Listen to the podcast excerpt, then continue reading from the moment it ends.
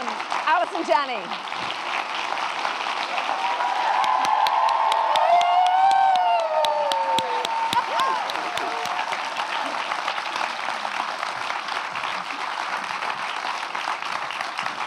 Wow, That was fun. I think people are pleased you're here.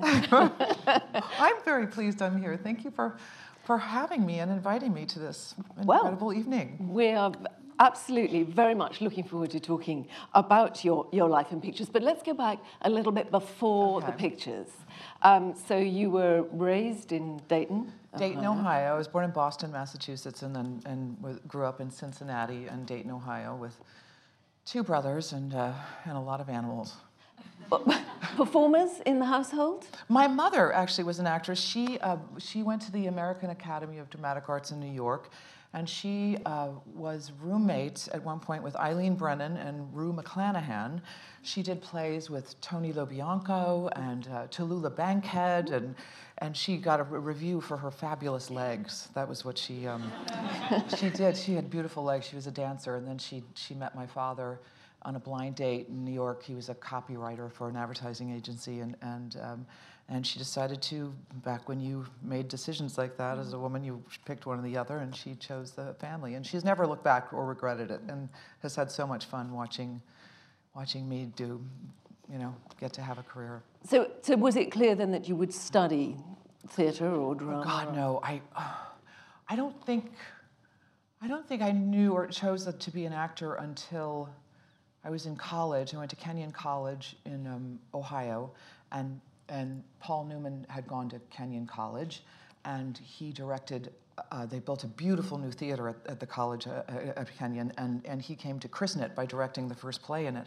So I met, I got to work with Paul Newman and met Joanne Woodward, and Joanne said, "You should come to the neighborhood playhouse and study acting." And I was, I said, "Well, okay, sure, I'll do that." And and I never even filled out the application. My good friend Allison Mackey filled out my application and sent it in, and I got a letter saying you were accepted. And I was like, I didn't think that's how I, I, I, I don't know where I would be right now if it weren't for my friends and the people who believed in me because I think I, I don't know what my problem. I think I was just.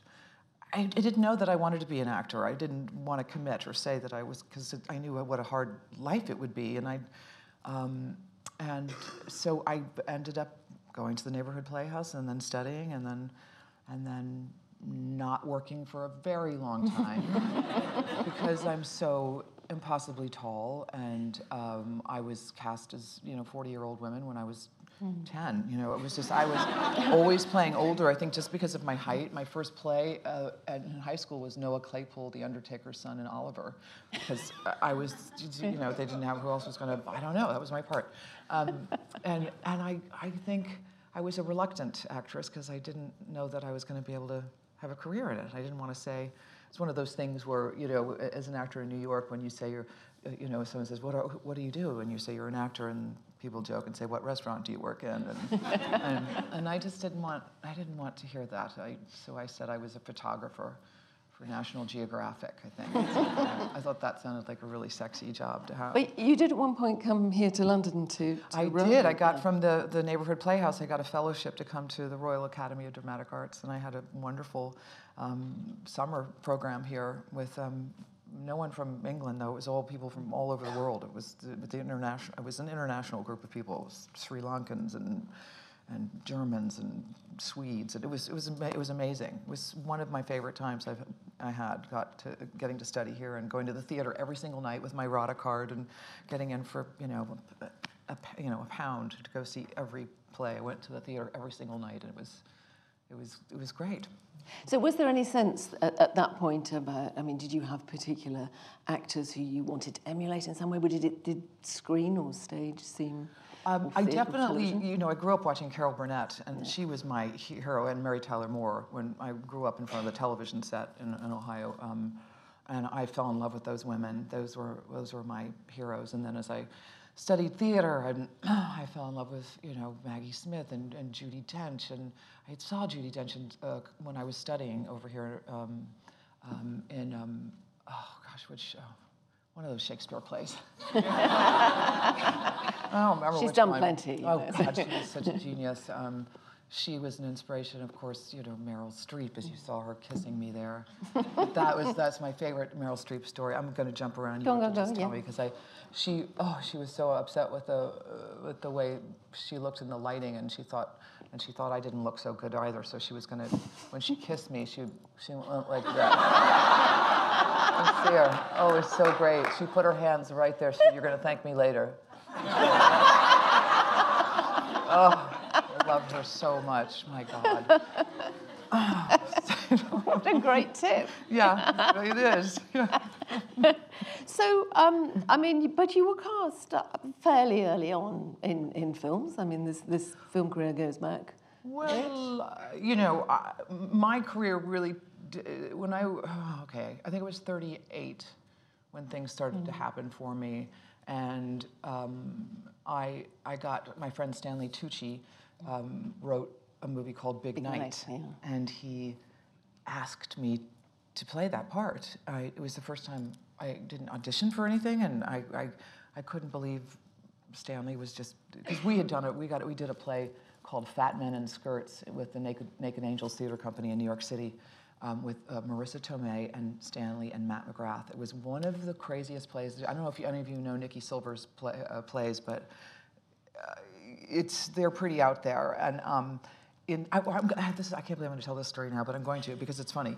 Um, the, um, uh, in this production, we only did it seven uh, seven performances, and one night, I had to start the play with this monologue, and I remember coming off stage and going, Stanley, what is? I don't think anybody. I felt like nobody was looking at me or watching me or paying attention, and I, I thought I was. I, did I suck? Was I terrible? Why, why was nobody? And um, I found out that in the audience that night were Jackie O, John, John Kennedy, um, um, Al Pacino, Ellen Barkin, Mike Nichols. um, uh, the, the, it was an unbelievable star-studded, and I have no idea why they were all there for that one performance, but because of that, Mike Nichols my, I love that man so much. He was um, a real champion of mine, and I just loved him. And he saw me in that, wrote me a lovely letter, and then he put me in, proceeded to put me in Wolf in a really teeny part, and then he put me in Primary Colors. And that movie is what got me West Wing because of that. Aaron Sorkin was in love with Mike Nichols too, and then um, Oh, so grateful. I was just everything just leads, but that starts from the theater and leads on from there. Well, West Wing, I, mean, I think we have to address West Wing first of all. I better have a sip of martini. sip of martini. Exactly, which is not entirely inappropriate, is it, in that sense? Um, and so West Wing runs from 99 to 2006, and you are right the way through it. And that whole idea of, I mean, it's impossible, I think, for us, for anybody who hasn't done it, to imagine what that kind of juggernaut was, that production process of week in, week out. It was thrilling. I have never been so. we didn't know it was going to go on for as long as it did. First of all, when I did the pilot, I didn't think anyone was going to watch a show about American politics. I didn't think anyone would be interested, and all of us did. It wasn't just me. And then, and it just kept going and kept going. I was like, "Are we getting another season? Are we getting another season?" So I never, we never sat back and thought we're a hit, and and you know felt comfortable. We always were worried that it was going to disappear. I was always so grateful. Every I would stand in those walk and talks when they'd reset and I'd look at everybody working on that show and have one of those moments where you go, I'm so grateful right now. I am so, I just loved every person. Um, that, that cast was an extraordinary group of people that I'm still very close with. Um, but but it did. It was. It came at a cost because you do a show like that and you work 18 hour days we worked on that. Um, Fridays become we became we called them fratter days because it just Friday and Saturday became Saturday and then your Saturday was gone and then you'd have a you know for, for the women we'd have like 5 a.m. calls um, for hair and makeup and I missed family weddings funerals. Um, I got an honorary degree from my college, and my I missed the plane because of the shooting, and my father had to ac- accept it for me. And you know, I missed it. It came, and I didn't. I couldn't juggle that success with with keeping up with my friends and family. It was it was too. It was unbel- It was before cell phones, for God's sakes. You know, so you really. Um, I was out of touch with a lot of lost touch with a lot of people during that. That Aaron Sorkin dialogue. Hmm. Do you, I mean, do you need to go into training for that? Because I, for whatever reason, I've always loved dialogue, fast talking women. I love it. I'm, I I feel, I know I'm talking here and I'm doing fine, but I just, I, I get tongue tied all the time and I've, I'm so much more comfortable memorizing. I would rather have memorized a 10 page Aaron Sorkin thing than s- sit here and have to talk myself. It's so, I found it so empowering, so much fun to play a woman that smart and that capable. I was, thr- I was just, it, it gave me chills to be to be that kind of woman who can dress down a four-star general and and, and just have the the verbal acuity and the the smarts and the knowledge and just to you know I'm always I always joke and I say "You- you- you- I'm always the person that's in the car going home. We all are. And we go, oh, I should have said this. I should have said that. And CJ always says does it for us. She and, and it's just who doesn't want to be her? She's my hero. She's my hero too. And I but it's the control of it Yes. that's so impressive, Yes, isn't it? yeah. I was, God, there were so many moments like that that were just delicious. Aaron Sorkin, I think, he, I mean, I haven't seen Molly's game. Have you all seen Molly's game? Yeah, yeah, yeah. Is it, is it, is it Aaron Sorkin quality? Good. material? It's good. Yeah. I can't wait to see it. I really want to see it. Um, he said he might write a reboot with um, um, um, Sterling K. Brown as the president, with all of us. Um, uh, I hope he meant all of us being back in it. Better check that be- before I start talking about it. Um, Well, of course, because a very different political climate, because that, that was during Clinton and Bush too, wasn't it, that, uh, Yes. that that series went out? And obviously, Yes, we were. Oh my God! In the beginning, we changed. were we were rock stars in Hollywood when Clinton was in office, and we got invited all the time, and we were doing a lot of exterior work in D.C. And then when Bush came into office, it was they were we were no longer got any invitations to the White House. and now, could you imagine? Oh my God. oh my God, no. I, I, I don't know what's happening. I really don't. It's the most unbelievably um, upsetting time in my history and my watching what's going on um, with this man. I, I honestly think he's crazy. it's very upsetting. So four Emmys you got for West Wing, and um, and indeed it, it it is probably the pivotal series that establishes the seriousness of TV drama in the contemporary world, doesn't it? I mean, because there was so much. I mean, there's so many issues that over that period of time. I suppose that that's something that we may come to talk about in terms of TV series and film parts. Um, how long you spend on one or the I mean, if it runs as long as The West Wing, the arc of that character can be extraordinary, can't it? Yeah, and yet you never, it's like life, you never know what's happening next. We didn't, even though I got to play her that long, I never knew the next day was going to come or what was coming down the pike. You know, Aaron never discussed with us what storylines were coming or where. I mean, Richard Schiff, I remember him being, um, he said, What? I'm getting married and I'm having babies? He was just like, he couldn't believe when that storyline came at him. And, and even on Mom, I never, I never know what, what's coming. So I don't get to, it's not like I, get to see where the end is and, and prepare my, my arc for the whole show. I just do each episode as it comes and, and, um, and think of it as it could be the last and, and, and trust the, have to trust the writers because we don't get to be involved in that process at all. I think they, they like it that way. I think it gets messy for them if we start. We've pitched some ideas, so and and Aaron definitely. I mean, my God, the Jackal, uh, that came about just from. I mean, Richard and I hanging out in our trailers for endless hours, you know, waiting to to work and, and we just instead of learning a new language or you know doing something productive and useful we we learned to, to lip sync and play air guitar to to, to, to crazy songs and and Aaron happened to come into the trailer one night and and saw me uh, do that so he made CJ do it. Um, so he was always looking to, for things from our real life to put in, in the show. Then us, he made CJ from Dayton, Ohio, and did that whole um, story. The, uh, I did see uh, a discussion once with, uh, with you know, sort of senior members, as it were, of the, of the cast of West Wing talking. And Martin Sheen said something very interesting about working with you, saying you know, how much he, he loved working with you, et cetera, et cetera. But he said, because you never catch her at it. You never catch her at the business of acting. Oh, I like that. that And it was, it, I thought it was lovely, and I thought it was absolutely true about, about your performances. There's always that sense that, you know, of it, it being real And, um, and you know, because there's some actors you can admire, but you're sort of obviously admiring their technique. And Yeah. with you, it's, it's never that. No, I do. I like to be. It's not like I think I'm that person or anything. I'm not crazy, but I do like to be in the moment and know my to know your lines and be on stage or where, or in front of a camera with someone. It's just it's very liber. I love it. It's the only time I feel really connected to in the what I'm supposed to do or into the world or whatever. It just makes me feel connected to be in a scene with someone and just there and, and thinking whatever character I'm playing, I'm, I'm there and I'm that character and I'm, I'm giving it everything I have and I love it. We're going to move towards Juno, now, Okay. which is um, 2007, and uh, Jason Reitman directing, and Oscar-winning script by Diablo Cody as well. So this is this. I mean, Juno is, is sort of held up now as a kind of example of the sort of indie film. I mean, was it apparent right from the beginning that this was an extraordinary script? Yes. There have been a few, this, this one and, and actually I, Tonya, um, reading those scripts, I knew right away that they were, they were great.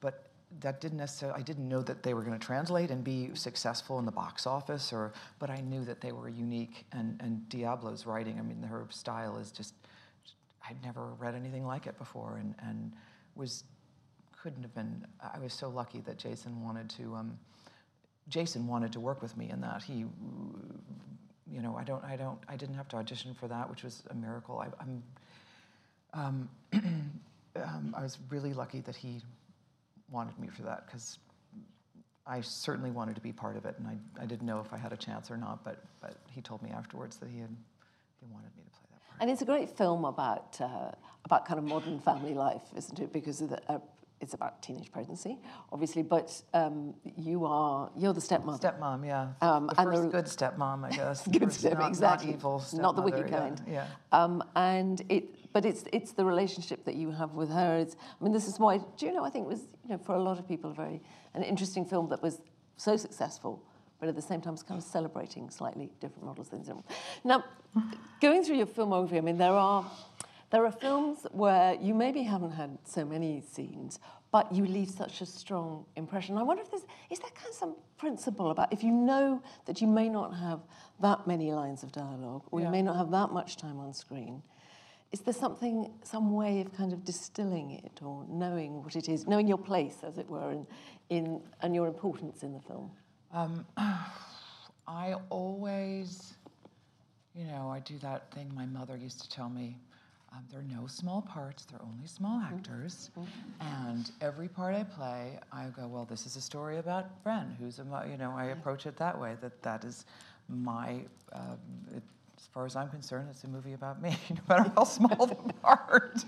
And then you just own it and do it and bring your, bring your best to it and, and um, hope it serves the, the greater good of the, the, the movie, I guess. I don't know. I mean, the, the you know, I have to talk about the I, Tonya line because I've wanted to say that in almost every movie I've ever been in is what the fuck happened to my storyline. That, that, for those of you who have, I don't know if you've all seen it, but if you haven't seen it, that's my, I get to address the filmmaker, the, the screenplay, the screenwriter in the movie, which is hilarious. But um, um, yeah, I don't, because I, you know, it's so funny. I do things like Juno and, and Tonya, and, and I, Tonya, I shot in eight days.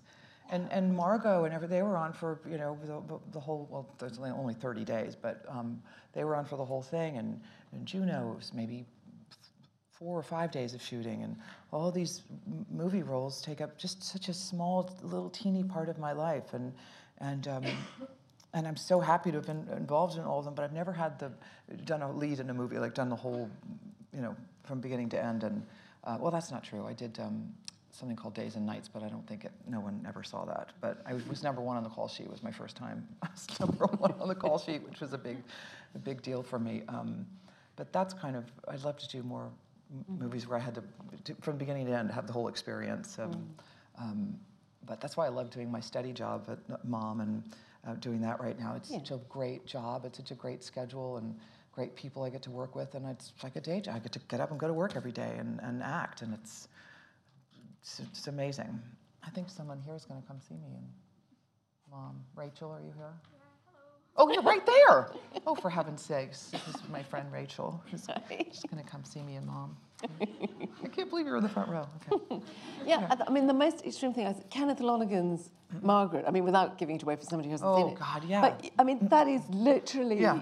a handful of lines, Yeah. if, if that. And yet, but you permeate the film. I mean, there is, there is kind of plot reason for that. But it isn't just that. It's so memorable that it's impossible to forget what happens and how you, how And you do see, it. I Kenny Lonergan called me and asked me to do it, and and we were joking. I said, really, it's like literally one little scene. He said, but, but it's the most important scene in the movie. It's the whole movie happens because of what happens to you.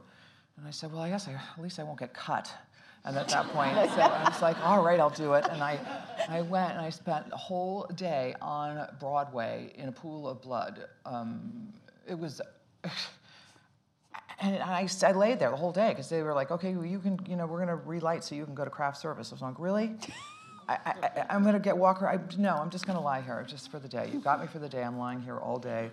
And, and Kenny was so interesting when he directed me in that because he just kept saying, now be angry. Now I want you to be, just giving me different directions and i didn't they didn't make sense to me at all and i didn't understand why he was and i just did it i just trusted him and and, and i think it creates this woman who was you know obviously had this awful trauma happen and, and she doesn't know which end is up. She doesn't know what's going on and, and her- she's not right in the head. And and it, so it kind of made sense. It was wonderful direction that he gave me and um, and a very memorable yeah i've had a lot of people who um, elaine may one of my heroes um, um, actually wrote me a, a note about that that she loved that scene so much and It is my- extraordinary. yeah i and i I sometimes don't know what it, what, it when I'm doing it. I don't know that it is or it's going to be, but Well, we're moving on. Mm-hmm. This isn't a contradiction to the way, way back. Moving forwards to the way, way back, and to Betty, who is uh, oh, Betty. Betty is a Betty. Cheers to Betty. Cheers to Betty. But Betty would not be without that glass. She would not be without this and, glass. Uh, this is, so this is a film.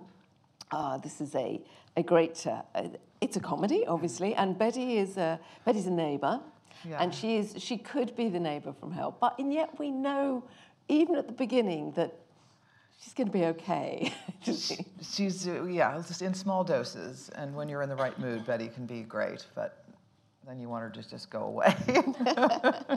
But with somebody like Betty, is, is there a sense of you thinking, how far can I take this? Or is there just no too far? well, everyone who knows me knows I go big or go home. I'm always I will always err on going big, and then they can bring me down. But I love to be. I love playing big, making big choices, and um, with um, Betty finding, knowing that she was covering up so much pain and so unhappy made it easier to go bigger. Like, I am happy, we're gonna have fun, we're the best summer ever. Just like that manic kind of just deny, not refusing to let life bring her down or let the fact that her husband, you know, left her for a man and, and all the, you know, just she just wants to have fun and be loved and, lo- and, and it just bro- she kind of broke my heart that character and it was so it was I loved that opening scene though it was it was pretty great to to it, she says it all oh God.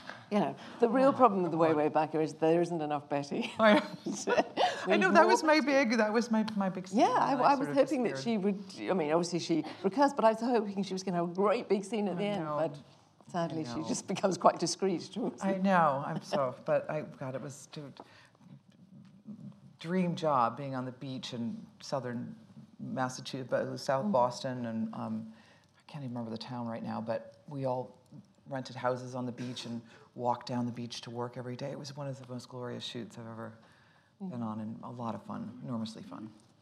So, I mean, do you have, you have, uh, I- don't know how to, uh, to put this. This isn't this, this. This could sound kind of. I'm just, but you have a face that Good, could she's, be. I'm, I'm, I'm rubbing off no, on but you. there I are some. it. There are some. There are some faces that are very much stuck in an era, like the 21st century, for example. There are some actors who you put them in Mm-hmm. period drama and mm, this just never quite works. But you have done a fair amount of that as well. You've done stuff in the 50s and.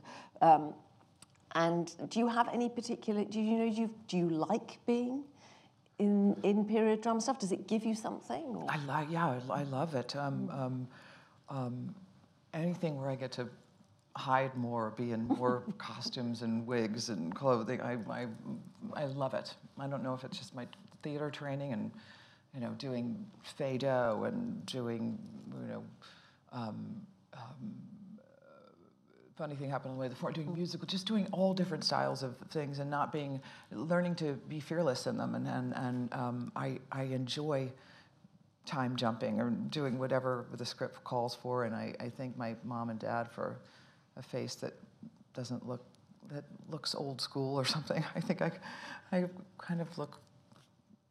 I, I work 30s, 40. I don't know. I guess the timeless. Do you, st- do you start with costume with a role? Well, I look forward to that costume meeting, like with Ann Roth. I've worked with her so many times. She did my Broadway debut. She did this. She did the hours. I've worked with her so many times, and I look to Ann to tell me who my character is. Sometimes she's so opinionated about it, and she, you know, I see what she does to me, and I go, "Oh, that's who I am." I thought I was going to wear, you know, I, I'm fascinated by costume designers, and Jennifer Johnson, who did the costumes for I Tonya. Oh my God, she's so. I'm so so have so much respect for um, their talent and the obviously the hair and makeup people too. But I, the more they put on, I, they inform who I am. I look I look to, to them to to find my character. So we're, going to talk about um, the role that, that won you an Emmy as guest actress. I love that phrase. Guest, Guest actress, yes, I wasn't. actress. Yes, Only- you can only be in six episodes or something. Oh, is to be a this the- the guest. Yes, if you're seven, you're a regular, and you don't get you know. So the guest like fish has gone off after four Exactly. days. Kind of. So, so um, and this is for Masters of Sex, Mm-hmm. which is uh, another one of these tremendous uh, TV dramas.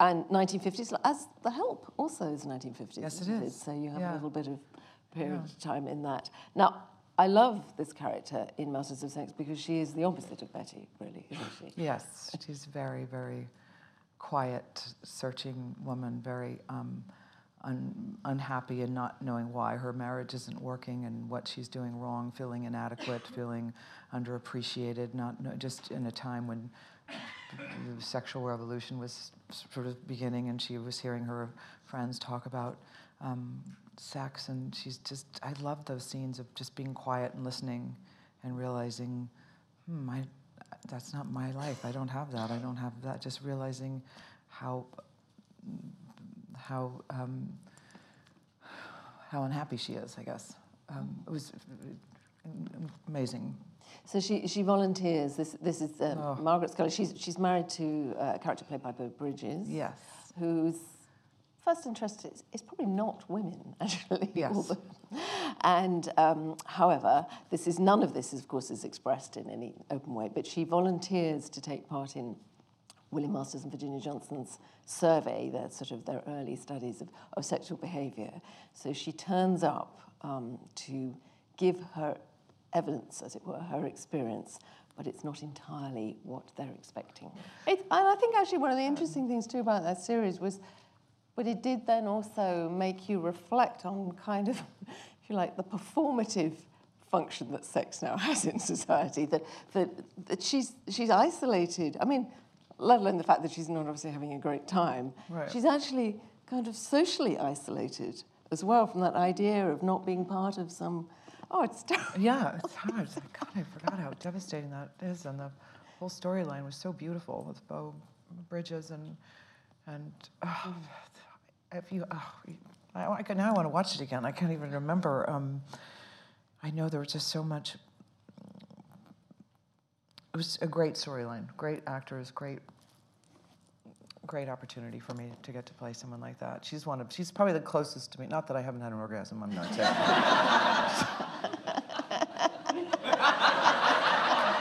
I don't think for a moment anybody would think. Let me finish. just in terms of being Yeah. just, just more awkward socially, I think I, she, I relate to her.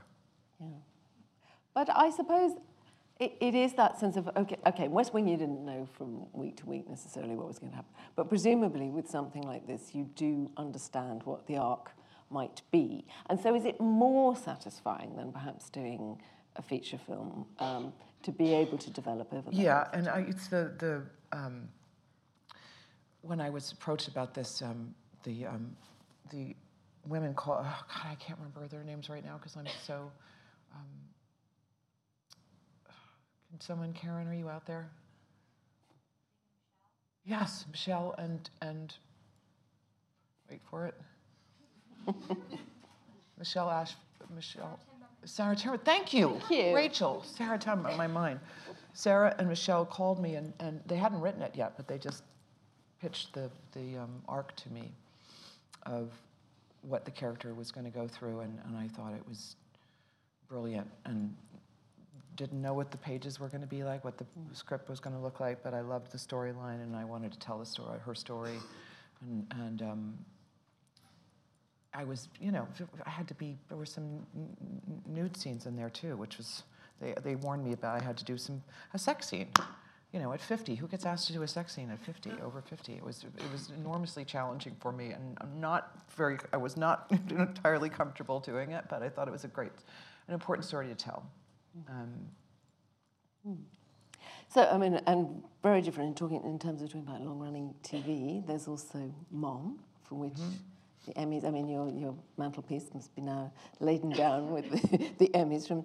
So this was was this. This is a story for anyone who hasn't seen. This is a story about mothers and daughters, but actually it becomes a story about addiction and rehab and and Yeah, it's the main reason I wanted to do the show is that it was about something more than I was looking to work in that format in the, the, the half hour because it's such a civilized schedule. You can have a life. When you act, it's it's un, it's, un, it's the best thing that's ever happened to me in the um, uh, just in terms of work and work and life balance. Um, and I love that the backdrop was about people in recovery. It's such an issue that's very close to me, and I I didn't know in the beginning, in the pilot episode, that it was going to shift focus more into the recovery family than the um, uh, the um, family family, whatever you call it, the um, you know birth family, whatever. Um, but I was ha- I was kind of happy that they went in that direction because um, I think the stories that we can tell with these these uh, this group of women, these friends who are all struggling to um, not struggling to stay sober, but they're they're in working their their program and trying to um, um, um, survive, and they're all survivors, and they're all great characters, and and um, we deal with issues that affect everyone, and and I love nothing is better to me than having someone come up, a fan who says, "Thank you so much for your show. I have 10 years sobriety, and I'm so grateful to have see my life represented up there." And you show it with you know grace, and and and you show that you, there can be joy and, and laughter in recovery, and you you show uh, you know that there, there's a way to do it. It's not and taking the stigma off uh, off of it. It's so important. We're such a you know this world, this you know in our country especially, there you know there's people are have so many addictions, so many things they're struggling with, um, and I like that um, my work in that show gives people hope. Because it, it must be quite a tricky balance, um, finding that way between, I mean, this is not to the writers, but obviously to do the director and clearly the performers, finding that line between the comedy, which because it is a comedy, Yes. it certainly starts off in a, Yeah. you know, in a very comedic way, and also finding the truth, you know, sometimes the quite difficult truth in it too. It is. I think that that's up to the, the writers find, find that wonderful balance of, um, of of finding the humor in the in the dark and the in the sadness. And I, I particularly, God, I'm so grateful. Laughter is the only way to get through things like that. To get through the difficult moments that we go through in life. And I love that that they they're not afraid to go there. And um, think some of the best laughs come out of sad moments and, and and with these characters, I mean, with Marjorie who has cancer, and, and she says, "Don't I know just because I have cancer, don't treat me any differently." And then you know, Bonnie says, "Here, you can pay the check." Then you know, it's like that sort of. They just know how to bring you back up after you know having a quiet moment of something real and tragic to make us all laugh. And I think it makes endears the um, these characters to to people, and I think it's why the show is is is um, successful. Um, that people are relating to these women and, and wanting to root for them. You know. But Bonnie, I mean, Bonnie is, is a character who's trying to figure out how to because actually you've got quite a lot of quite a lot of the other characters we've seen so far tell people how it is and do figure things out for them, whether it's uh, you know whether it's Bren in, in Juno or obviously West Wing is. Um, and indeed, the detective and girl on the train. I mean, she sorts everything out too, doesn't Yes, she? she does. God. Yeah. that was, uh, you know, they get, get things nicely sorted. However, um, as we come forward to I, Tonya, which uh, is in cinemas here in January, um, there is, or maybe February, I'm not quite sure. But anyway, soon, in the, Yeah. in the new year, it's, it's coming to cinemas. And this is based, obviously, on the incident, as it's referred to, about Tonya Harding, the figure skater Yes. uh, who was implicated in at the time in an incident in which another figure skater, Nancy Kerrigan, was injured in a very in a violent attack. This is uh, it's an extraordinary story. I mean, it's an extraordinary way of telling the story as well, because it busts open the fourth wall sometimes. Yes, um, my, my friend Steven Rogers, who wrote the screenplay, this beautiful screenplay, he, um, he saw a documentary on 30 for 30 about Tonya Harding.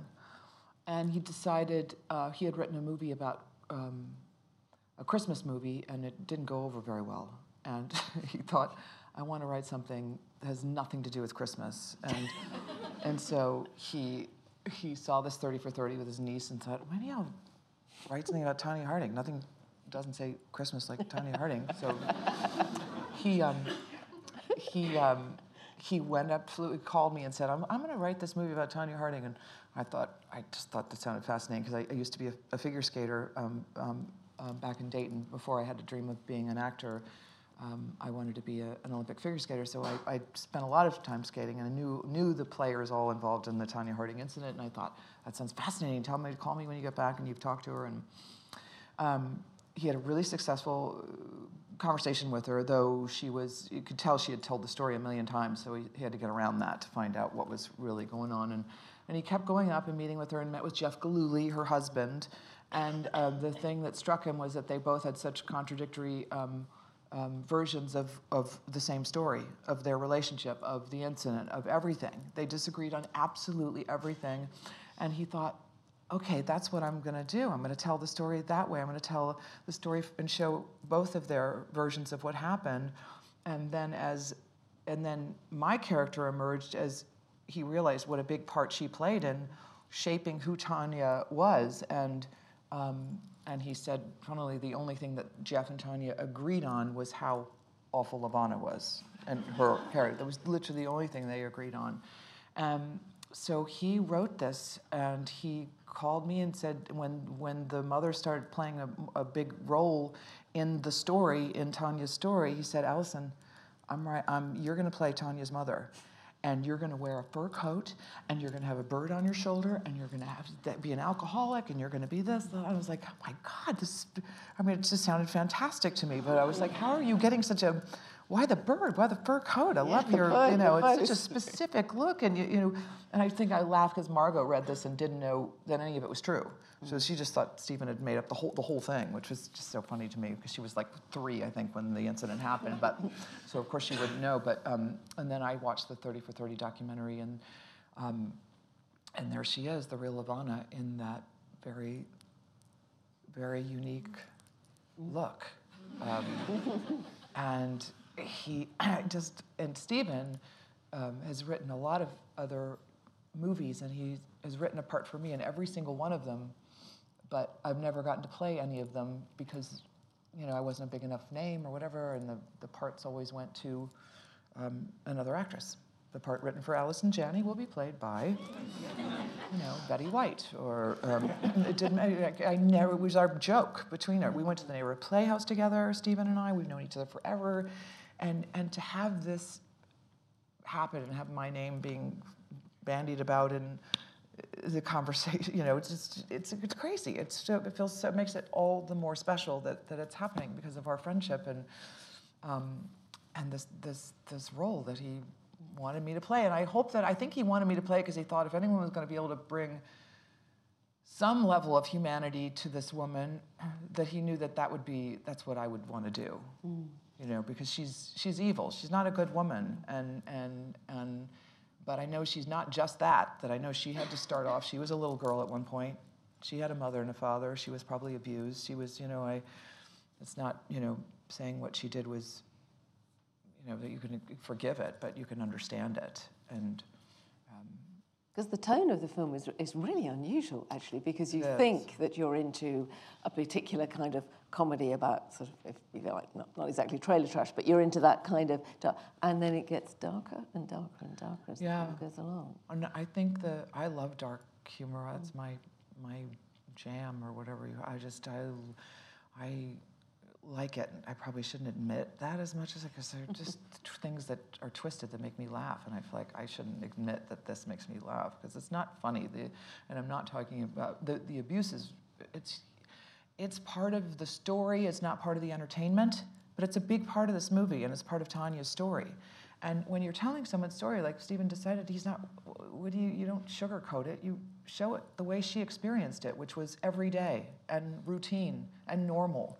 So that something so awful can be you know, to us. We're horrified watching it. The audience watches like, oh my God, that's what she went through. That's what her life, that, that she had an abusive mother. She had an abusive husband. She, you know, it's just amazing what she had to survive and, and what she accomplished in spite of all that and being um, not accepted by the, the figure skating community. Who, she didn't fit the mold of the, the figure skater. was supposed to be a classy, you know, um, high class girl with, who could afford the beautiful skating costumes and, and um, wear pearls and, and you know, um, fur coats. And Tonya was like, you know, girl loved to drive pickup trucks and, and you know, shoot rabbits and, um, you know, listen to ZZ Top and just, just completely did not fit into the world and they didn't accept her. They didn't want her.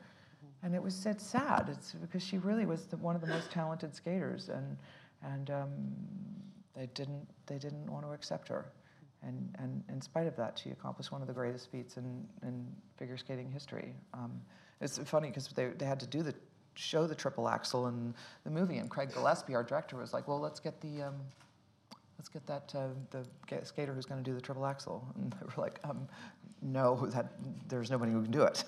like, the, the, the people, the only two, or the women who could do it, were training for the Olympics, and they didn't want to risk hurting themselves to come do a stunt for our movie. So they had to CGI it. They had to do all this, um, you know, facial recognition stuff. I don't know any of the terms, um, but it was kind of just one day I remember seeing all these people walking around with dots on their faces, and you know, for the it was amazing what they what they did and what Margot accomplished, not having not really skated before. Um, No, I mean, it works. It's, it's, it's very difficult. You know, you wouldn't know. I personally thought she trained so hard. yeah, yeah. she could do it. But congratulations um, on the Golden Globe nomination and today also the Screen Actors Guild I- nomination. Thank you very, very much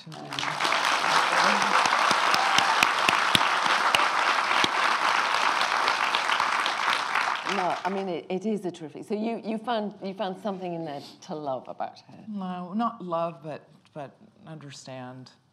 You know, I there's I just that's got to be a woman who was uh, abused, didn't feel she got a good deal in life, didn't get anything she wanted, um, resentful, angry.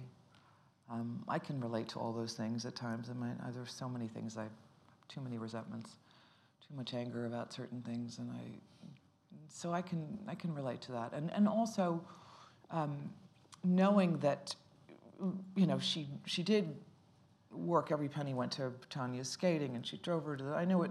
I mean, my parents. I would wake my parents up at five in the morning to take me to the rink before school in the morning to do my compulsory figures, and it. It, takes a lot of commitment on on the parents too, and um, so I know she she did her best. I don't think it's a woman who knew how to love or be loved. I, I, I don't.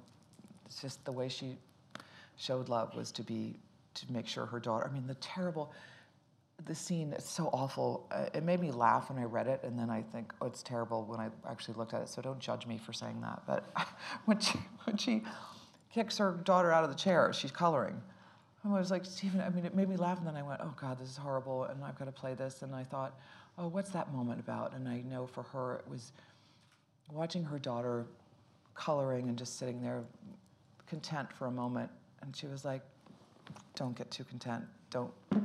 Life is not going to be nice to you, so you better prepare, be prepared for bad things to happen because they're going to happen. I mean, it's terrible. It's terrible, and yet I had to under. I, I just that's how I had to. I didn't get the, to meet her beforehand either, so I didn't get to talk to that woman. And now was she's resurfaced because she had changed her name, and Tonya didn't know where she was, didn't care if she was alive or dead, didn't know where she was. So I didn't get to speak with her. I would have asked her a gazillion questions, and I'm sure that she would have denied everything that you know all the abuse she would have made light of.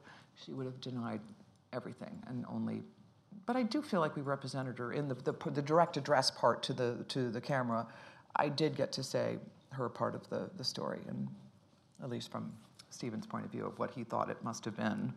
Um, Yeah, I mean, I, I don't think that we, I think we always engage with her, actually, however horrendous she might be. So has she, has there been any response from her to Uh, your only there was, was some. She was on some, uh, you know, t- American news news magazine thing where she said, "That's who's playing me." You know, I mean, I don't know why I'm playing her Southern right now, but she, uh, she said, "That's who's playing me." I, I think she was, and she downplayed the abuse. Said I may have swat her once or something. Exactly how you would think that she would react to it. Um, I kind of wish, for her sake, that she had been around for Steven to talk to, just to really better represent her side of the story. But I think I did a, you know. But we do see a little bit of her at the end, and it doesn't look I know, so I know. and acting with a bird is a whole. I mean, I've acted with a lot of animals, and I love animals. I'm a big dog and cat person, but birds kind of freak me out a little bit because I don't, I don't know. I've never had a bird, and they kind of. I don't know how they interact with people. I don't. I wasn't. And I just thought, oh God, this. I'm, I'm a little nervous, but I'm just going to put the just put him on my shoulder and act like we're friends and never look at him because um, someone uh, when I was learning to smoke when I was you know 14 back when it was you know we thought it was cool to smoke um, someone said oh you, you look cool you, you can't look at the cigarette ever just don't look at it and you'll look really cool I was like oh yeah that's good that works and I thought well I'm going to wonder if that's going to work with the bird because I can't I've never worked with a bird before, and I want to look like we have a we've been together for a long time. So I thought, well, I'm just not going to look at it ever, no matter what he does. And that bird was like he said, "Oh yeah, Okay. watch this," and he just like poking in my ear, and I really think he kind of fueled my performance a little bit though, because he made me really angry. And I was like. I was determined to tell my side of the story um, to the camera, and I actually I loved that part of the movie so much. The whole look, the fabulous, uh, uh, the three hours of you know makeup was fascinating to me to watch. I've never had that done to me before, and those this, and Andre Freitas um, um, did this makeup with me, and it was it was. I just loved it. I mean, I probably wouldn't have if I, if I had to film in that old age makeup every day for three months. I probably would have wanted to, but that I only had to do that um, um, two days getting that makeup. So it was uh, the novelty didn't wear off. It was and it was really fun. And um, just side story. Uh, sorry, I'm, I'm like I'm, um, the the bird. You know, I'd smoked through the whole movie, and and the the bird handler said you can't smoke around the bird, and and I was like, oh, thank God. And and Craig Gillespie said, you have to smoke. You've been smoking the whole movie. We can't. That doesn't make sense if you don't. And literally right before we shot, I turned to the prop man and I said, do you have one of those? Um, you know those things, the oxygen tank and breathing um, thing, because it would make sense that she would have emphysema after all those years of smoking. And he did. He had it, and, and it was that, that was so. That was this movie. Things like that happen all the time, where you had to make decisions really on the spot, and and everyone was on their A game and had it, and like he brought it, and it was perfect. The only thing not perfect was that the bird was fascinated with it, so he kept poking at it. But but as I said, in the end, he really um, he really He came gave- through the word. He gave me my performance, everything to that bird. I do. I do. Well, um, it's time now to open it out to questions from you. Oh, the light's coming. Look, there are people there. Oh my gosh. And lots of hands up already, and there's some microphones. So, Will, if we could have a microphone in there, please.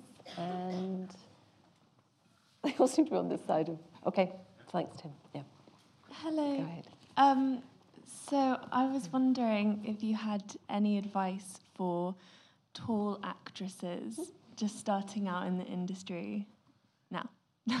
How tall are you? Five nine. Oh, Oh, that's nothing. You'll It's be fine. something. No, don't let. I'll tell you what Sanford Meisner told me, and which is that don't let anyone tell you you're too tall to act. Um, it, it's not gonna. You'll you'll be fine. You keep. It it shouldn't be. Um, I'm trying to think. It, it just don't make it a problem. Don't make it a problem. You, you're you're obviously a, a beautiful young woman. Just work on your craft. That's all you need to do. Work on your craft. Keep taking classes. Learn and keep doing, and, and things will, will open up for you. But don't ever think of it as being a um, something that's that um, that's not an asset. It's an asset to you. I have the microphone. Hi. Sorry. Just in the middle. Yeah, right here. Hi there. Green jacket. yeah. Uh, hi. Uh, I wanted to ask if you could talk a little bit about Sundogs and what was Jennifer Morrison like as the director? Jennifer Moore, I did this movie called Sun Dogs, which I haven't even seen yet. Um, Jennifer Morrison is, she, I was so impressed with her. She's an incredibly smart, talented um, woman who I, I hope she directs a lot more because I've, I had a wonderful time with her. I've, she really knows how to talk to actors, and, and, and I was so impressed with her on the, on the set. Um, she is extraordinary. Um, how do you know? Do you know her just from what, what show do you know her from? Once upon a time. Once Upon a Time. And House, yeah.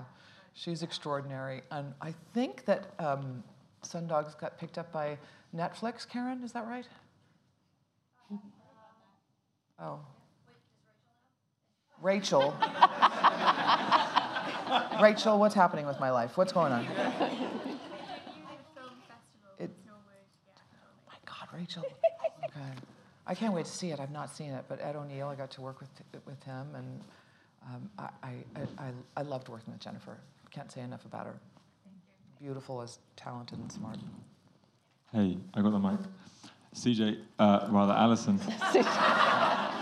I, I was going to say I wanted to be like the 2000th person to thank you for playing CJ. I started watching The West Wing when I was 12, and uh, Oh my gosh. it was like the thing that my family did and got me into American politics.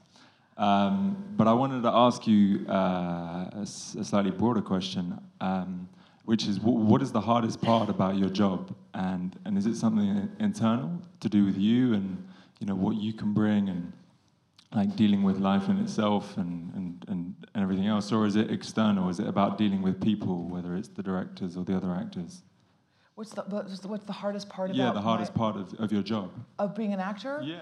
Um, I think, um, depending on what medium I'm working in, uh, I, I recently went back to Broadway and, and, and did a play called Six Degrees of Separation and, and had to deal with um, stage fright. It's like, oh my God, how can it be that I've come to this point in my career and I have to deal with that? It should be, uh, experience should trump fear. But um, I think you know that was a huge huge thing for me. I had to get back to being comfortable on stage. After being you know working in film and and on mom i get to you know we have a safety net. We can say ah stop, let's cut let's do that over again. And and and so that was the challenge in that. And and and sometimes on a film set the challenge for me is keeping my focus and and because there's so many people uh, around and, and you know poking at you and fixing your costume and, and talking to you and you're you're trying to you know, sometimes you have a hard scene to do or emotional scene, and not everyone appreciates what, what an actor has to go through and or their process. And some actors, it's very easy to be joking and then action and they're crying. And, and I'm one of those actors who I, I kind of had to be in the right mood, and I, I sometimes signal people by having earphones in so they won't talk to me, or um, because I, I like to be in a certain place, and it's not as easy for me to access things without going to you know protecting my my my my process, I guess. And then um, on on Mom, it's crazy because we're, we're, we're working in front of a live audience, and the writers are rewriting stuff and throwing it at us, you know, as, as we film right there in front of everyone. And so everything has its different challenges, but um, I think it's always just about keeping my my. It's all about protecting my focus, my work, and I also, I just, I, I'll use whatever, that's another good trick to do, is just use whatever is there. If someone's in your eye line and they're bothering you, if it helps you in your scene, use it. I just use whatever I can to help do the best I can. I just wanted to ask: Is it um, easier for you to play a character that relates to you personally, or would you prefer someone that's not relatable to you? Is it, say, say again? When you're playing a character, would you prefer someone who kind of relates more to your personality, or someone who's kind of completely opposite? I think it's fun to be um, someone who's not at all like me. It's it's very, it's really fun to play someone like Bonnie who's doesn't have any um, boundaries or um, doesn't judge herself and says whatever she wants and doesn't care what anyone thinks about her. That's very liberating for me to play someone like that. Um, um, yeah, I like I like disappearing. Um, but Margaret Scully, like she was, I, I, the woman from Masters of Sex, I related to her, and that well, that doesn't feel too bad either. As long as it's not me, I don't care. I'm happy to be like. It's it's nice to hide behind whatever I can hide behind, even if it's the character similar to me or not. I'm just happy to have a script. I don't know what to say. Yeah. Uh, firstly, thank you for so many incredible performances. Thank you. The thing I want to ask, CJ Cregg is obviously a press secretary for the entire run of The West Wing, but The West Wing finished before the big post, like before the big social boom kind of happened. Do you think her character would still work as well in a kind of social media crazy world, or do you think it was more interesting playing her because it was before the big social media boom? Do I think do, do you think do I think CJ would would ha- uh, would play as well in, in today's world as she did then? think she could Yeah. I think absolutely. I think she's so needed right now. It'd be so nice to have a woman like CJ, and Would she, she be wouldn't be Twitter, working for for example? Trump, would, though. would she be tweeting? CJ, I don't know. She'd be twi- well. She would definitely suggest to the president that she should tweet for him. Yeah. and that would be good, I think. I think it would be good if someone would take that thing away from him and um, uh, let her. uh, God, I think she would rock right now. I think so many people are coming back to the West Wing and, and clamoring for it because of what's going on in politics in America right now. I think it would be. I think she would be even bigger rock star now. Great, yeah. I hope. Um, my question's quite similar to that, actually. You mentioned this idea of the revival for the West Wing with Sterling K. Brown as president. Personally, I'd like to see CJ as president. Ah, you're so, Yeah. yeah. ah, you're so sweet. I, I, I, I don't, you know, I would definitely. It's all up to Aaron. My God, Aaron Sorkin. If he did that, I would. I know. It's so funny because I always think of Allison Janney being president. It just makes me laugh so hard. But um, um, if Aaron did it, I would. I would jump at a second. We definitely. It's time for a, um, a female president. So, I thank you. Do you think CJ would be up for it? I mean, um, we might. all CJ would be up for it. Yeah, she would. Absolutely. Absolutely. I have no doubt about it. Would you consider Donald as a VP? Would I consider who? Donald. Donald as a VP? I don't think he. I don't think he's. He's probably unlikely to go for that role, isn't he? No, absolutely not. Okay. Yes. Hello. Um, thank you very much, Allison, for coming here tonight to talk to us. It's really interesting to hear you talking. Thank you. Um, I just wondered if, I'm sure you've got so many roles ahead of you, but I wondered, has there been a role that you didn't get that you kind of, you wished you had? And is there a role you haven't played yet that you're hankering to do? That you kind of know it's out there, but you, it just hasn't come your way yet? Such good questions, and um, I'm always like in denial of all the parts that I didn't get. I I quickly forget about. Like I don't. I know there have been lots of parts I haven't gotten. That's very positive. I would do the same. You know what I mean? Like I just, I forget. I always think of. I'm not going to say his name, but I have a friend who. I haven't had one of these moments, but I have an actor friend who turned down big. Yeah. I haven't had one of those, um, thankfully. There's been one part that I turned down because I didn't like the script, and someone ended up getting an Academy Award nomination from it. And I was like, wow, was I, how could I have been so? Um, but you know, you always run the risk of you just you make choices in the moment what makes sense in the moment and you can't regret it. And I, I know I've auditioned for tons of things that I haven't gotten, and I'm, I'm like blanking on all of them right now. Um, and that's good. I'm going to just go with your, your thing that it's positive that I forgot that. And parts that I want to play yet, um, I'm always interested in, in uh, creating new roles, like new playwrights writing new roles. I want to do um, things that haven't been written yet. I want to create them. Um, I'm sure there's some classic, I'm trying to think of plays I've wanted to do, but sometimes it's hard to step into performances that people have already you know, made their mark on, and then people compare you to. I like creating something new, so no one can say, "Oh, well, she did it better," or so. You know. Mm. And do you think? I mean, is it your judgment that, that there's more exciting new stuff happening on TV or? Yes, TV is definitely. I mean, film getting more so, but in television, I mean, look at, you know. I was just thinking of Nicole Kidman talking about um, doing Big, Big Little Lies and how um, a lot of these are our big, you know, American movie stars are turning to television because of the, um, the female-driven um, content is, is stronger there um, for whatever for whatever reason right now. And um, but I love that I, Tonya is um, female-driven, and that's mainly why Margot Robbie jumped on board. Is that she wanted to, she wasn't getting the roles that she wanted to do, so she she said, "I'm going to produce," which is another way to you know create things for yourself. But I thought, well, also Margot Robbie has she's Margot Robbie, and she's. But you're Allison Janney. Would I you know, but I. I know, but like I think, you know, the, on the business side of things, I think Margot Robbie can get a film um, financed better than Allison Janney can. You know, there's that side of the business. no, it's tried? really, yeah, it's it's a different, it's um. Yeah. It's it's, anyway, but um. Hmm. That may change, I think. I hope so. I'm proud. I'm proud of her. She's a, she's my. I love her. Okay, this hand down here, Yeah. hand down here. Hey. This, ooh, ooh.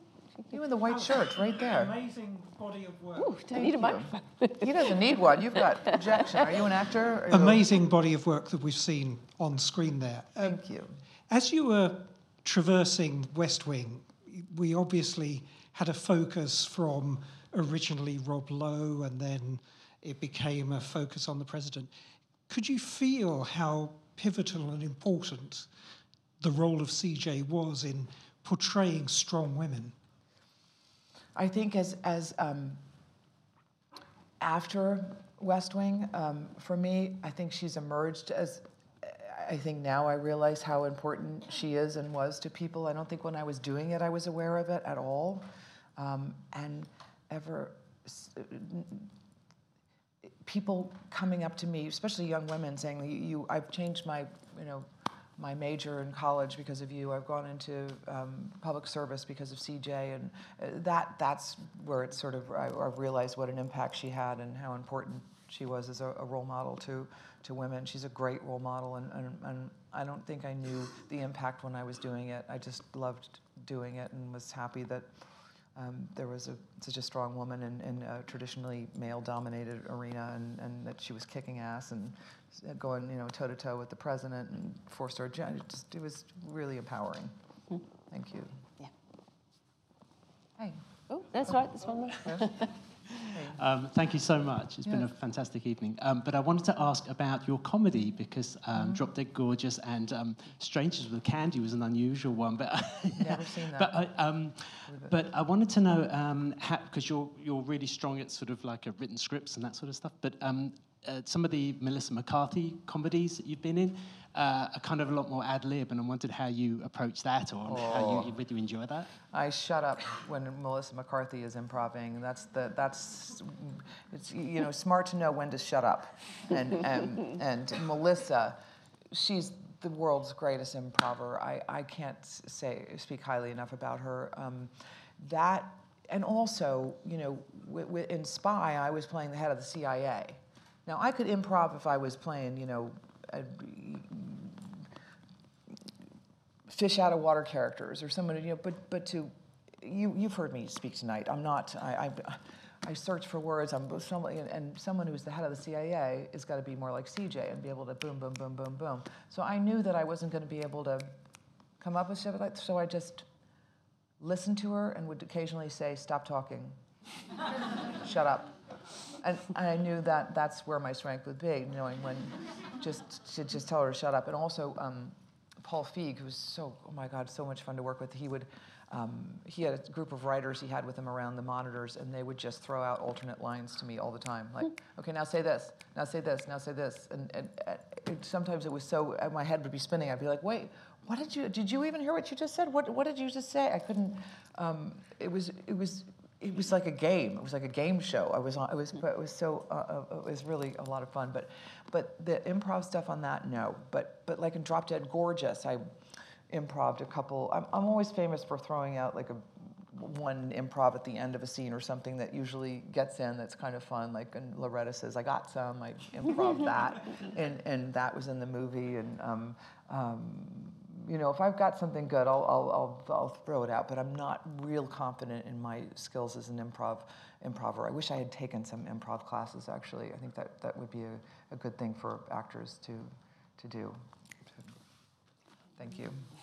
Thank you very much indeed. Well, we're just about out of time now. Oh, go on then. One, one more. I can see this hand. Hi, Allison. Hey. Um, would you ever consider coming to the West End? Yes, yeah. my friend Richard Schiff is always coming here to do plays. I would, um, I would, I would love to. If I could find a way to take my three dogs with me, it would be even better. When I did the Broadway play this this past spring, I left my dogs in L.A. because I didn't think I could have them in New York, and I missed them so much. It was really hard for me to do. I can't imagine leaving them. Um, There's a pet bring passport. Them. Could I bring them across yeah, the? Really? Passports? Really? What's your name? I'm serious. I love my dogs so I, I, can't. I was heartbroken not having them with me. Um, they're all Australian cattle dog mutts, and they're the sweetest oh. animals. I love them. Um, and I may adopt that bird from my Tonya too. I didn't know that birds live to, till they're 50. Did you know that? Or sometimes longer? I'm looking into it. thank you all for being here. Yeah, well, no, no, we, we must. Thank you for your questions. And I have to say that um, although I'm sorry that your figure skating ambitions were thwarted, figure skating's loss has been very much our gain elsewhere. So thank you so much for your life in Thank pictures. Thank you very much. Thank you much.